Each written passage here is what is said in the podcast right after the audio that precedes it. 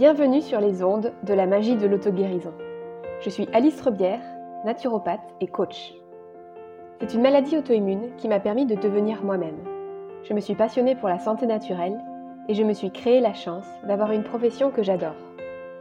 À travers le coaching, j'ai compris la puissance de l'entrepreneuriat pour aligner ce que je fais et qui je suis en toute liberté. Aujourd'hui, je me sens plus épanouie que jamais. Mon parcours de vie me montre chaque jour que tout est possible. Je suis convaincue que chaque épreuve peut être transformée pour nous rapprocher de la guérison de notre âme. Ce podcast a pour vocation de vous faire découvrir et maîtriser les pouvoirs magiques de votre corps et de votre esprit. Prêt à attirer à vous le meilleur? Axio Bonjour à tous, je vous retrouve aujourd'hui pour un nouvel épisode en solo.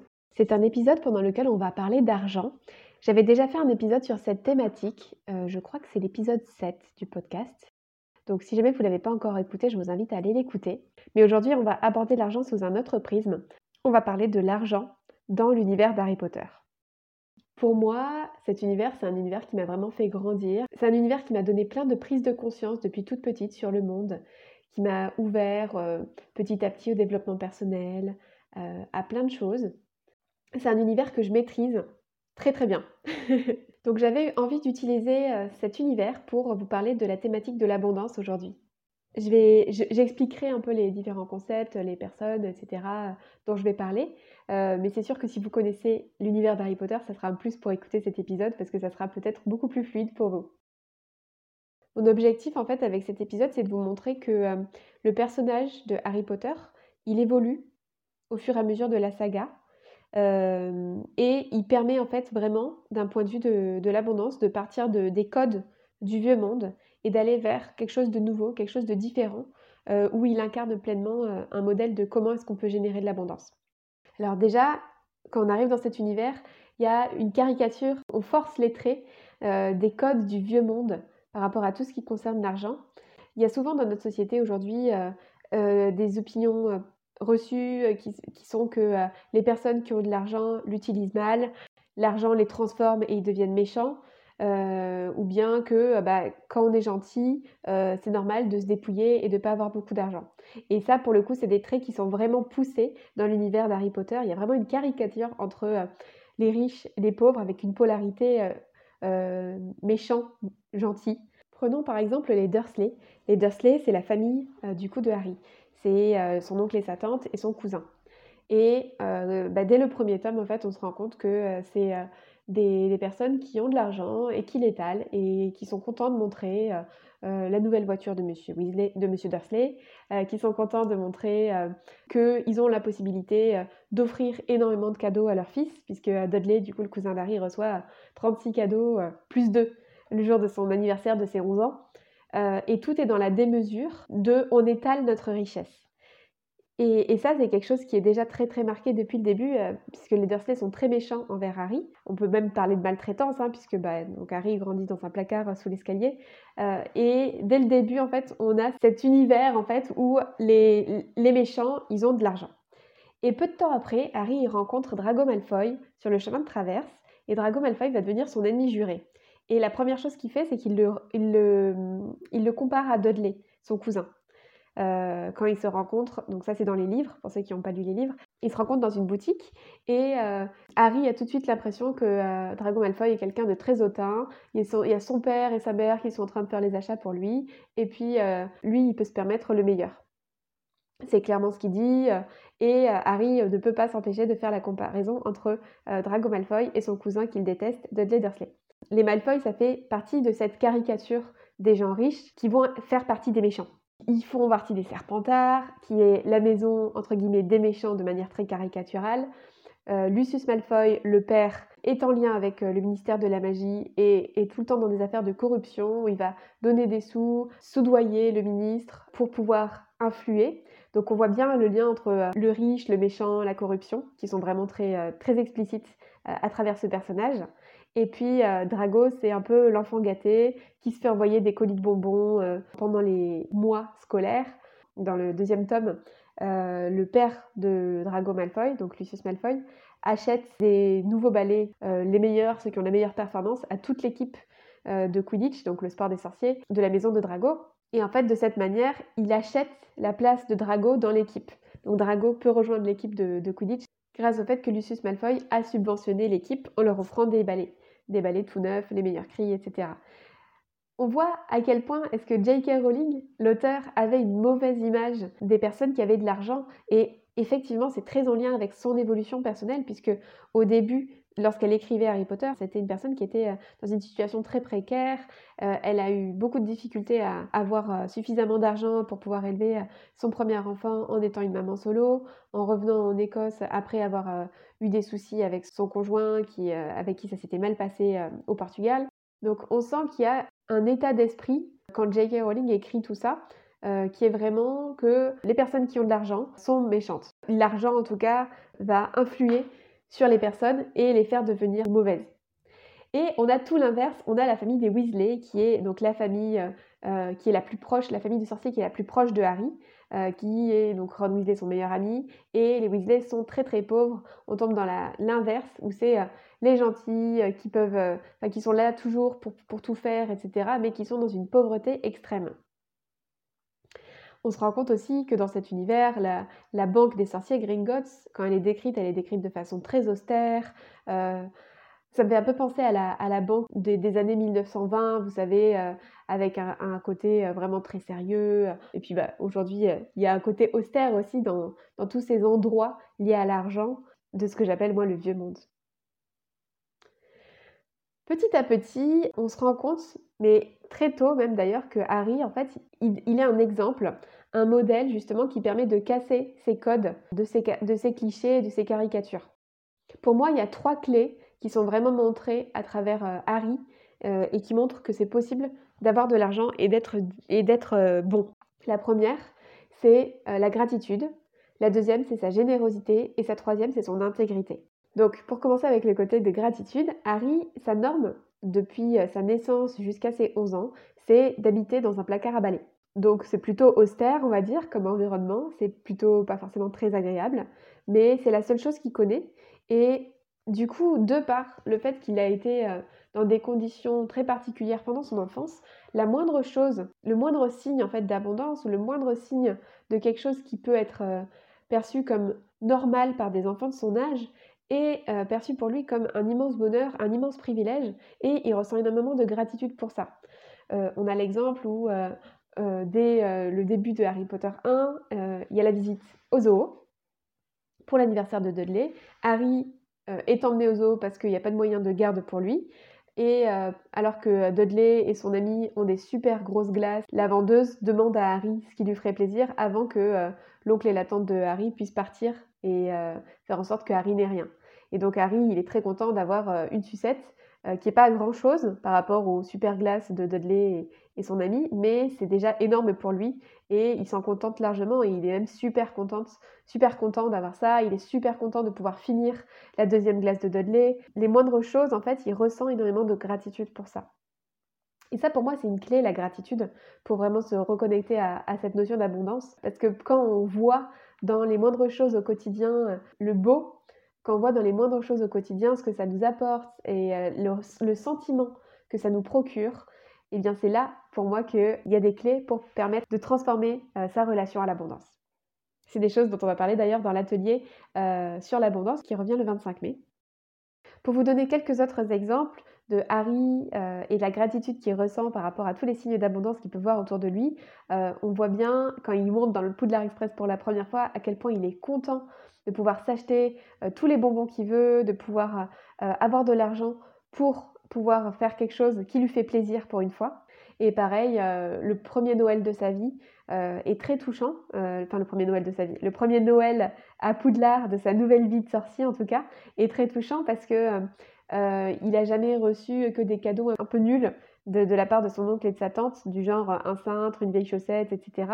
Et là, pour la première fois, il a une pile de cadeaux au pied de son lit et ses yeux y brillent d'étonnement, de, stupéfaction, d'émerveillement à la vue de cette pile de cadeaux. Et pour moi, ça fait vraiment partie des, éléments qui montrent toute la gratitude qu'il peut ressentir à la vue de ces signes d'abondance dont il n'avait pas l'habitude. Même par la suite des livres, Harry continue euh, d'expérimenter l'abondance de différentes façons. Euh, il y a des sources d'abondance qui viennent euh, financières et non financières de manières qui sont totalement improbables pour lui. Déjà, lors de, je parlais de son premier Noël, mais lors de son premier Noël à Poudlard, il reçoit la cape d'invisibilité, qui est un cadeau d'une immense valeur, qui est faite par un inconnu.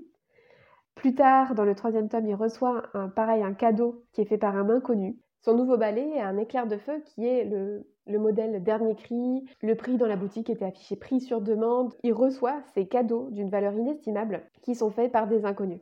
Donc pour moi, ces cadeaux que Harry reçoit comme ça d'inconnus, c'est une immense ouverture sur en quoi est-ce que on peut s'ouvrir à recevoir des choses dont on n'a pas idée, recevoir des cadeaux qu'on ne sait jamais en fait d'où va venir l'abondance. De la même manière, plus tard, alors que Harry il a déjà un compte en banque très très fourni parce que ses parents lui ont légué énormément de sous, qu'il a déjà euh, reçu énormément de choses, il n'a pas besoin d'argent, mais il hérite de la maison de Sirius, de toutes ses possessions, de tous ses biens et de tout l'argent qu'il a sur son compte en banque et qui viennent encore plus grossir finalement tout, tout son patrimoine déjà existant. Harry, il n'a jamais été dans une pensée de manque en lien avec, euh, avec l'argent. Depuis qu'il est arrivé dans le monde des sorciers, il continue de recevoir plein de signes, plein de, plein de cadeaux, plein de, de sources d'abondance et d'argent qu'il n'a pas demandé, mais euh, il expérimente vraiment ce côté de je reçois euh, de manière inconditionnelle et le ressenti bah, de gratitude qu'il peut y avoir derrière aussi avec tous ces, tous ces beaux cadeaux qu'il reçoit. Une des lois de l'abondance, c'est que c'est un cycle. C'est un cycle d'énergie et donc euh, il doit y avoir une réciprocité, une fluidité entre ces deux énergies, du donner et du recevoir. Et donc là, on a beaucoup parlé de comment est-ce que Harry recevait des choses et comment est-ce qu'il les recevait, quelles étaient les émotions et la gratitude qui étaient procurées derrière. Mais Harry, c'est quelqu'un qui donne aussi beaucoup. Et pour moi, c'est justement un exemple du fait qu'il euh, a toujours été dans ce cycle de je donne et je reçois. Et donc, du coup, finalement, l'abondance circule de manière très très fluide pour lui. Harry, c'est quelqu'un qui est très très généreux. Je vais vous donner des exemples. Dans le quatrième tome de Harry Potter, La Coupe de Feu, lorsqu'ils sont à la Coupe du Monde de Quidditch, euh, Harry va offrir des, cadeaux qui sont très chers, euh, des multiplettes, à Ron et Hermione. Et il le fait de manière très instinctive, très généreuse, parce que euh, c'est quelque chose qui va leur servir pendant le match, que lui, il peut offrir, enfin, qu'il peut se le permettre, mais que Ron, en revanche, euh, ne peut pas se permettre, et puis Hermione n'avait pas forcément pensé à le faire. Et du coup, on voit aussi la différence de, la manière dont c'est reçu chez Ron et chez Hermione. Hermione qui remercie Harry et qui est très contente euh, d'avoir ce cadeau, et Ron qui, lui, est dans une situation où il n'a pas beaucoup d'argent, et il se sent redevable envers Harry, et il a beaucoup de difficultés à recevoir de la part de Harry. Pour moi, c'est quelque chose qui est hyper intéressant chez les Weasley. C'est qu'à chaque fois, c'est des personnes qui ont beaucoup de difficultés à accepter de recevoir des choses. Ron, à chaque fois qu'il reçoit un cadeau de Harry, il sait plus où se mettre, il dit que non, c'est pas la peine, qu'il ne méritera pas. Typiquement, là, quand il reçoit les multiplettes, Ron, il dit à Harry que du coup, ça sera son cadeau de Noël pour les dix prochaines années. Euh, et que du coup, il ne doit plus rien lui offrir, etc. Il y a de la difficulté vraiment à recevoir. De la même manière, quand Harry propose plusieurs fois à Molly Weasley euh, des choses, elle, les refuse. Euh, finalement, le seul exemple qui va dans l'autre sens, pour la famille Weasley, c'est les jumeaux. Les jumeaux Weasley, Fred et George, et je trouve que c'est un merveilleux exemple, puisque Fred et George, c'est euh, les, deux frères qui vont justement faire une grosse fortune avec leur boutique par la suite dans la, fin des, Harry Potter. Harry, lorsqu'il gagne le tournoi des trois sorciers dans la Coupe de Feu, il reçoit un prix. Il reçoit un prix de 1000 galions. C'est la monnaie sorcière, hein, pour ceux qui ne connaissent pas. Et en fait, ce prix, il décide de le donner aux jumeaux Weasley, Fred et George, pour qu'ils puissent développer leur boutique de farce et attrape qu'ils ont très envie d'ouvrir. Et la première réaction des jumeaux, c'est de dire bah non, en fait, euh, tu peux pas nous donner ça, c'est une tellement grosse somme, ça sera plus utile pour toi, etc. Euh, Harry il insiste et il dit si si, prenez-le, moi je le veux pas et ça sera mieux utilisé par vous. Et là, pour le coup, on voit encore une fois le signe de la générosité d'Harry dans ses gestes justement de don envers les autres. Et finalement, les jumeaux Weasley font quelque chose que le reste de la famille Weasley n'a jamais fait, c'est accepter en fait ce, cadeau, accepter ce cadeau. Et pour moi, justement, à ce moment-là, ils s'inscrivent dans le, mouvement de j'accepte de recevoir. Et comme ils acceptent de recevoir, alors derrière, l'abondance en fait va se mettre en route pour eux et ça va super bien marcher. Ça marchait vraiment comme sur des roulettes pour, pour leur boutique et tout va très très bien se passer. Il y a un dernier élément pour moi qui est très significatif dans l'attitude de Harry et qui permet justement de mettre en avant d'autres éléments sur l'abondance. c'est son intégrité. Harry, il a un patrimoine énorme, euh, il est très riche, mais en plus de ça, c'est quelqu'un qui, euh, qui, est très célèbre dans le monde des sorciers, tout le monde le connaît, c'est vraiment la personne la plus célèbre de toute sa génération et peut-être même de plusieurs générations. Et il y a plusieurs fois des personnes qui lui proposent d'utiliser son influence pour pouvoir être mis en avant, pour pouvoir euh, d'une certaine manière avoir une sorte de connivence, notamment avec le ministère de la magie, ça c'est quelque chose qui est assez flagrant dans le sixième tome d'Harry Potter, où Voldemort est de retour, et le ministre de la Magie vient demander à Harry de montrer officiellement qu'il est du côté du ministère de la Magie. Et Harry, en fait, refuse cette, euh, corruption, en fait, et puis cette forme de, d'influence euh, qu'il pourrait avoir de par son statut, de par euh, sa reconnaissance, et il reste intègre, en fait, en tout point à ses principes, à ses valeurs. Ça, je trouve que c'est une belle manière de casser justement le préjugé que l'argent va nous changer. Finalement, en fait, avoir beaucoup d'argent, ça va ne faire que renforcer la personne qu'on était euh, avant. Je pense que vraiment, la croyance l'argent va me changer, c'est une croyance que beaucoup, beaucoup de personnes ont. Et euh, finalement, justement, le modèle de Harry qui nous montre aussi qu'il ne cède jamais à la tentation de choses qui sont inutiles. Quand il va être euh, en train de faire ses achats scolaires, il va choisir vraiment les, choses dont il a besoin, mais pas plus. C'est vraiment quelqu'un qui utilise la notion de l'abondance avec intégrité, sans excès, en étant vraiment dans, ses besoins. Et pour moi, c'est vraiment ça l'abondance, c'est-à-dire qu'on a euh, énormément à disposition et on vient piocher ce qui nous fait envie, ce dont on a besoin, mais sans faire d'excès. Pour moi, Harry vient s'inscrire vraiment en antagoniste de justement les, riches méchants qu'on peut voir, euh, dont je vous ai parlé tout à l'heure, donc les Malfoy, euh, les Dursley. Là, Harry, c'est quelqu'un qui, qui est influent, qui a de l'argent, qui est riche, mais en fait, le fait d'avoir de l'argent, ça ne l'a pas changé. Il est passé d'un petit orphelin euh, maltraité à d'un seul coup quelqu'un qui était hyper célèbre, euh, qui avait une énorme somme sur son compte en banque euh, à Gringotts. Et en fait, cette, richesse n'a fait que augmenter avec le temps à travers tous les cadeaux qu'il a reçus, l'héritage de Sirius en plus qu'il a reçu, etc. mais finalement, en fait, tout cet argent qu'il a reçu au fur et à mesure, il n'a fait que renforcer ce qu'il y avait de bon en lui. Pour moi, c'est une merveilleuse manière de transformer cette croyance que l'argent nous change. En fait, l'argent ne vient faire que renforcer la personne qu'on est déjà et euh, vient faire que renforcer les valeurs que l'on a déjà. Donc si jamais vous, vos valeurs, c'est la liberté, c'est euh, l'émancipation, c'est euh, la générosité, eh bien en fait, en ayant plus d'argent, en étant plus abondant, vous allez seulement renforcer cette version-là de vous.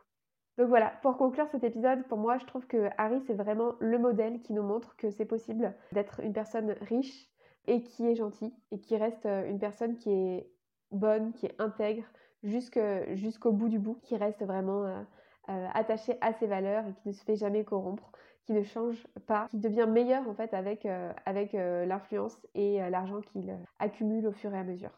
Si ça vous intéresse d'aller creuser euh, les, croyances que vous, avez et ce qui vous empêche, vous, d'avoir un rapport euh, sain avec l'abondance et de pouvoir mettre en place des actions pour euh, vous rapprocher de, l'abondance financière, mais pas que, je vous invite à l'atelier qui aura lieu le jeudi 25 mai à 14h. Trouve ton chemin vers l'abondance et on va parler de beaucoup de choses. Cet atelier va vous permettre d'avoir des prises de conscience, de repartir avec des pistes d'exploration sur votre relation à l'argent, d'expérimenter euh, des pratiques qui vont vous permettre de débusquer vos, blocages et vous permettre d'augmenter votre capacité à donner et à recevoir, euh, un peu comme, euh, bah, comme Harry, du coup, à travers son chemin. Je vous dis à la semaine prochaine pour un nouvel épisode et je vous souhaite une très très belle journée. Merci pour votre écoute. Alors, comment allez-vous libérer votre magie intérieure? Si vous avez aimé ce podcast, pensez à le partager avec votre entourage pour participer à sa visibilité et à laisser un avis 5 étoiles sur la plateforme de votre choix.